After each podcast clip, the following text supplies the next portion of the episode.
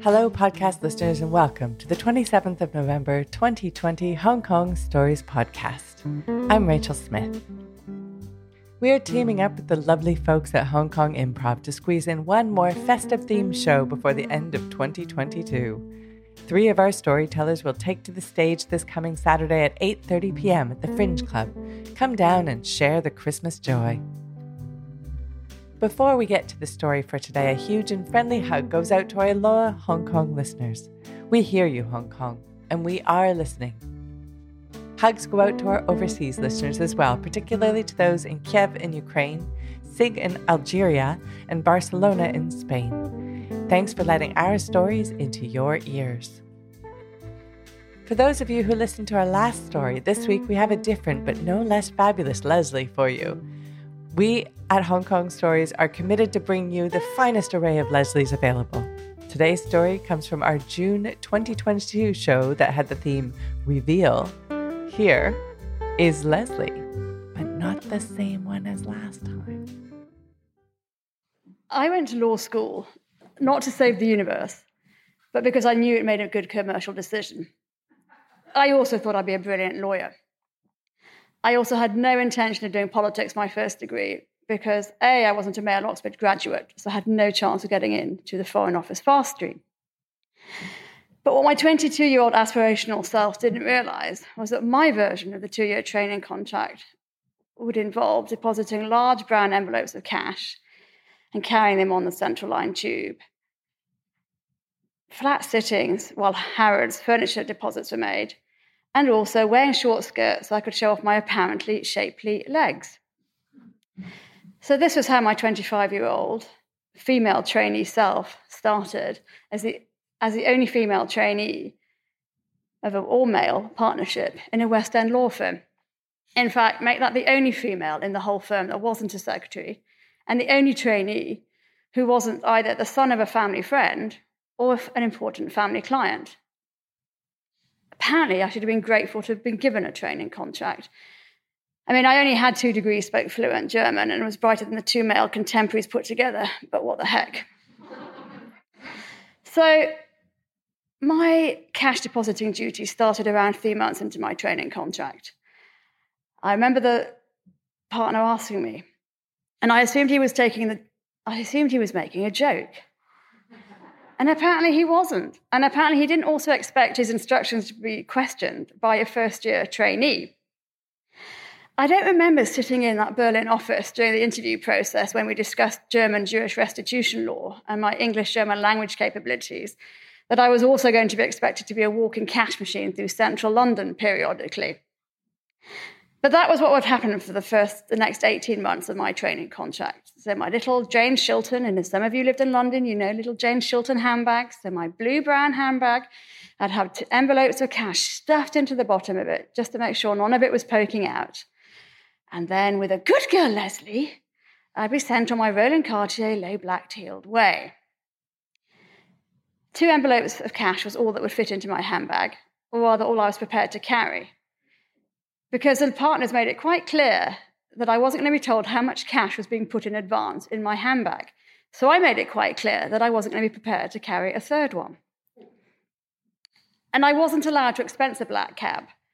Oh no, it was my shapely legs and my London monthly travel card that got me from the heart of Wimpole and Welbeck Street and Harley Street to Trafalgar Square.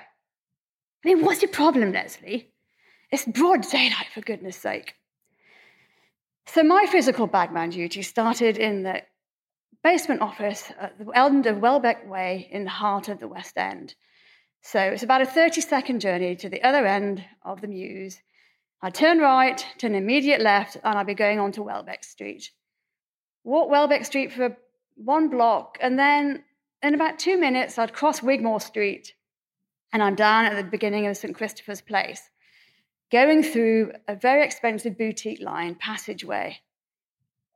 I could tell you, it crossed my mind a few times whether it was worth opening those envelopes, dipping my hand in, and buying myself an expensive designer suit or handbag. But I'd have been struck off the Law Society roll before I even started.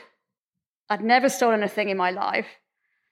And I didn't really want to face the wrath of the bipolar wired corporate law firm, partner and his Israeli and Russian clients whether or not their money should have been banked in good conscience.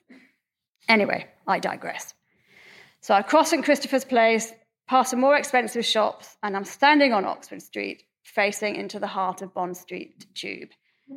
Go into the tube, down the stairs, escalators, I suspect, even in those days, and I am old, down onto the central, or central line platform, on the train for three stops to Holborn, get off at Holborn, get onto the Piccadilly line for another stop to Covent Garden.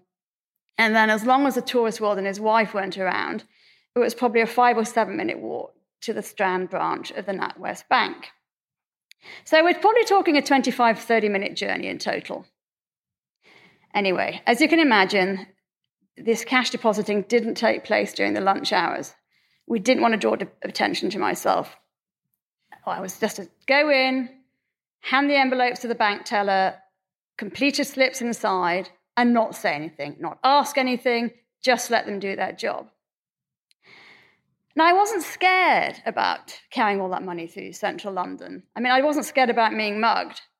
I mean, who's going to suspect, you know, an aristocratic tone Goldie Hawn double to be carrying wads of sterling, US dollars through central London? No, I was just more annoyed that it was always me that had to do the bagman journey. I wanted to be back in the office talking to real clients, drafting corporate or commercial contract law documents like the other trainees, male trainees. And guess what? They never had to afternoon flat sit in Mayfair flats for, for ex Mossad operatives and Russian oligarch wannabes while dining room furniture or gaudy light fittings got delivered. Anyway, I'm not bitter at all at all. Anyway, I got a three month reprieve from my errand girl duties because I'd managed to secure a three month secondment to our Berlin partner office. And I got to swap with it. I got to swap with my German female equivalent, so she got to sit with my male partner for three months and sit in my flat. And so I got to sit in Germany, shadowing one of Germany's greatest constitutional lawyers, got to sat in constitutional courts, the two highest courts, got to draft MOUs. I mean, I know this sounds boring for non lawyers, a lot of commercial law documents, you know, for Peruvian tin mining or Bolivian tin mining heirs and billionaire art collectors. I was actually using my brain. I could actually wear trousers. And I hadn't heard one comment about my legs during the whole three months. And I also didn't have to put up with fielding anxious calls from the then wife of one of my partners as she wondered about his whereabouts every day. When I went back to the London office, I decided to take a stand against the boys' club. It was about two months before I completed my training contract, and the corporate law partner made the mistake of shouting at me in front of the whole office. Well, I told him in no uncertain terms, again in front of the whole office, that I wasn't going to take any more crap from him and I wasn't going to do any more errands for his ungrateful clients. And I also wasn't going to do any more NatWest bank running duties. The male trainees could do that.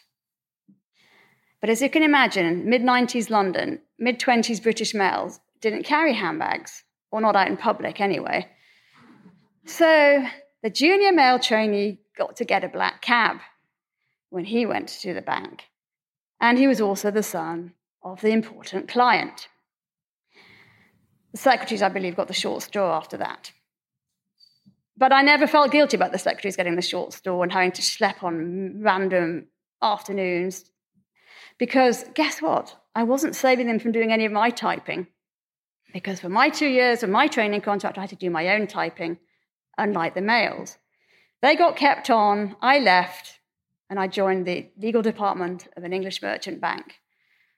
I think I tried playing at law, being a lawyer for about two and a half years after that, before I went into legal recruitment.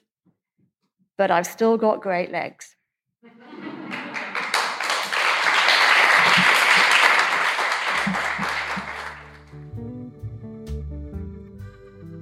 Thanks for listening to today's story, brought to you by Hong Kong Stories. The music for this podcast was written and performed by Andrew Robert Smith. Everyone has a story to tell.